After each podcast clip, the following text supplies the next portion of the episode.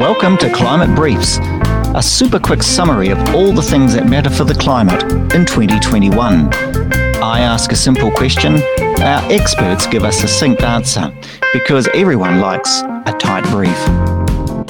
And to explain what Project Drawdown is, I'm joined by technologist and a consultant uh, from Willamai Consulting, Rowan McMahon. Welcome to uh, this climate business, Rowan. G'day, Vincent. Thank you. Uh, now, Rowan's been on the show before, which is why I shoulder tapped him because he knows about such things. All right, in uh, a few minutes or less, Rowan, what is Project Drawdown? Okay, um, Project Drawdown is a really fascinating uh, large scale project that's been running for some years internationally. What they've tried to do is to catalogue all of the various different solutions that are out there to help us mitigate climate change. Uh, so it's a fantastic resource that's you can buy it as a book, but I recommend looking at it on the website, which I think is drawdown.org, O-R-G, and it basically gives you a ready-made free resource to um, jump into and to learn about different climate solutions. Not all of them, of course, are appropriate for different circumstances. And so, if you're looking to understand what some of the options are that might help you as an emitter um, or might help you in a particular country or a particular circumstance, it gives you a fantastic place to start. So, what they have tried to do, if I remember it rightly, is identify what would get us there faster, cheaper, better. Is that right? Yeah, that's right. They um, not necessarily cheaper, but certainly faster or better. They, they basically list the size of the problem that the solution addresses, and then they rank those solutions in terms of uh, you know which ones are likely to be the most appealing in terms of uh, megatons of, of, CO2 equivalent that could be saved or reduced or sequestered or whatever it is. Um, and then in terms of the, the, the, sort of cheaper part, you know, you need to do your own modelling because circumstances are different. So um, you know, some are much more applicable in our neighbourhood than others. What does a drawdown mean in, in, in the project drawdown? What is the, what is a drawdown?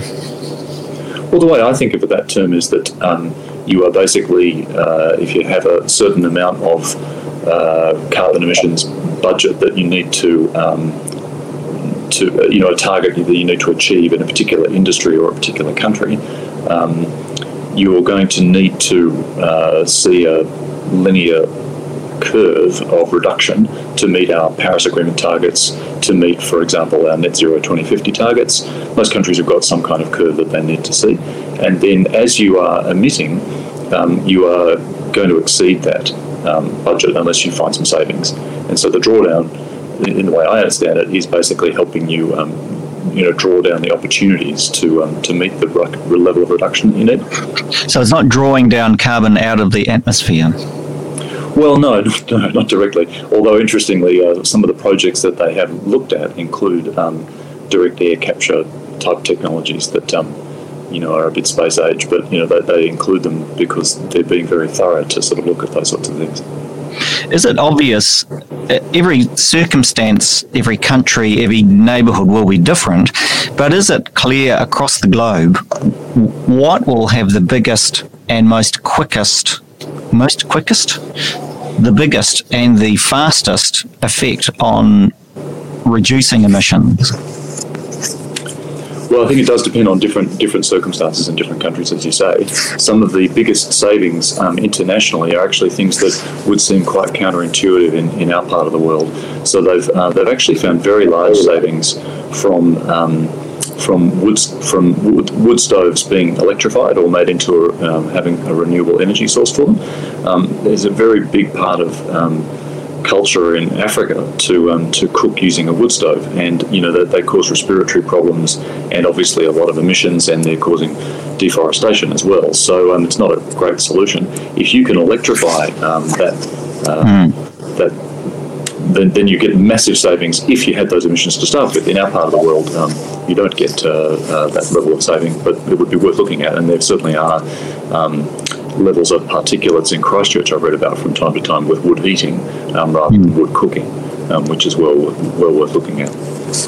We've identified. So, I, mean, the, the, I think the largest savings that they've found are in actually some pretty obvious things like wind energy, because there hmm. um, a lot of you know as the costs come down for wind and solar, um, they, they do uh, deliver very uh, large reductions. Um, and as long as those costs do keep coming down, that, that's kind of the go to place. That's the low hanging fruit, if you like. In New Zealand, the re- reduction of um, energy, you know, we, because we have such high proportion of uh, renewable energy, that's not really our sweet spot, is it? It's it's agriculture and transport have the biggest yeah, impact the, on drawdown. Yeah, this is where it gets more interesting. So, I mean, if we uh, just to go to the um, the energy and electricity side for a minute, you know, the remaining um, uh, coal-fired and gas-fired um, electricity that we have is often most important at peak time. So it's actually not necessarily about the electricity supply itself; it's about the time when you need the electricity supply, and so that's why battery-based solutions or pumped hydro type of solutions might be quite important, and they might complement wind or solar. Um, but wind or solar by, by themselves may not get you where you need to go because mm. uh, there are times when you don't have an alignment between the flow of energy and the demand for energy. Mm. Who's written Project Drawdown? Is it one person or one organisation? Well, I think it's an organisation these days. It was started by a guy called Paul Hawken. But I mean, the, the thing I like about Project Drawdown is that each one of these um, project sort of descriptions comes with its own um, references and case studies and um, bibliography and, and, the like. So you can dig into uh, the expertise that's available mm. to you quite quite easily. Very mm. Um, accessible resource. And is it updated? Because I imagine the science changes as well as the targets change, uh, the circumstances change. Is it a kind of living, breathing document? Yeah, it's definitely a living thing. I don't know how frequently they update it, but um, in my experience with um, this sort of area is that the uh, certainly the technologies that are available or that people are working on making available is mm. changing absolutely day by day. So um, if you were to buy the printed copy, I think it would be out of date almost immediately. But it is it is sort of directionally, it's still important, even if it's not the most up to date version. Mm. yeah, I mean, the people are as as people um, learn more about climate, as more technologists get into it, and as more big emitters start to face a big um, carbon bill if they don't find reductions, you'll find that um, they'll be asking more questions and, and developing more more ways of addressing the problem. To what extent do you think that uh, this transition to a low carbon world, it will be disruptive, but in, dis- in, disruption is opportunity, right? To what extent are you seeing opportunity for financial gain? I'm just thinking, for instance, the you know from shifting to uh, wind or solar generation, we now see really successful wind and solar companies. Uh, are you seeing upside in this transition. In addition to you know the environmental issues, is there entrepreneurial and financial upside? Yeah, I definitely think there is. There's, there's early stage ventures out there that are trying to provide solutions to these problems um, in multiple different categories of emissions, multiple different um, means of deployment. And you know, as you would normally find with technology cycles and the like, not all of those ventures will be successful, but some of them certainly will be. And mm. I think um, you know, the way I like to characterize it is that it took us a long time to create a fossil fuel economy. We don't have the luxury of that length of time to create a low emissions economy. Um, mm. And so the people who get there first should naturally find customers lining up to um, to buy their products and services. And I think there's a strong investment case uh, to help some of those ventures uh, get off the ground and to expand. Mm. What are you picking? Are there industries that you think will benefit from this transition? Yeah, they definitely are. Um, it's interesting to look at what government's doing in this uh, space because they're trying to be a, a, good partner to industry. So they're, you know, they've uh, just earlier this week they closed the first round of funding for process heat solutions. Um, so this is a fund that they've set up that's being uh, operated by EECA, um, the Energy Efficiency Authority, mm-hmm. and they are uh, basically looking to find ways to decarbonise uh, manufacturing processes and um, through improved process heat solutions that could be mm-hmm. biomass or electrification. Um, or, or, some other ideas. Um, that's one area where I think New Zealand has a lot to gain because we have um, quite hefty emissions in that category, and, and um, obviously growing your food locally is some, something that we can be good at and uh, something that we can actually fairly easily see some sizable gains.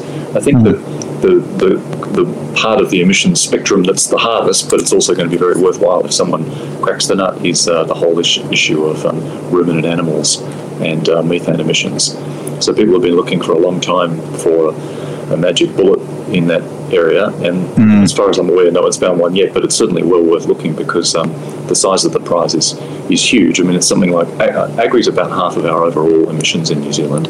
Yeah. But the methane, uh, the ruminant animals um, portion of that is about half again. So it's about a quarter of New Zealand's total emissions, which right. is so you fix the methane problem, you fix New Zealand's problem. We had um, Eloise Gibson talking about that, uh, about uh, methane the other day, uh, the other week, I should say.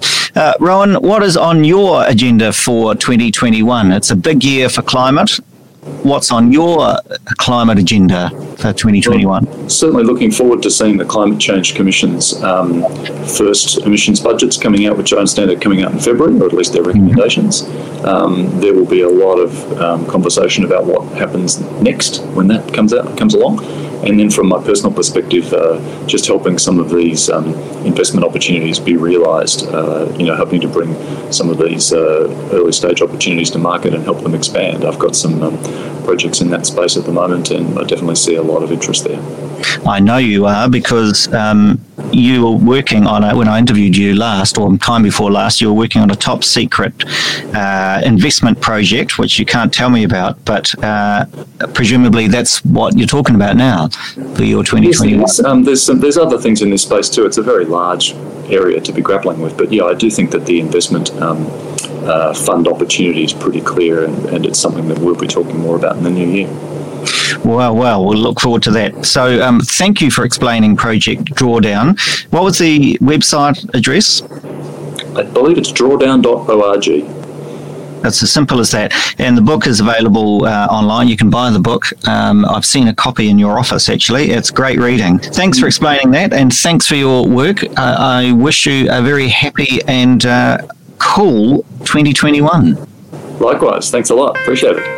Cheers. This climate business is brought to you by Podcasts New Zealand.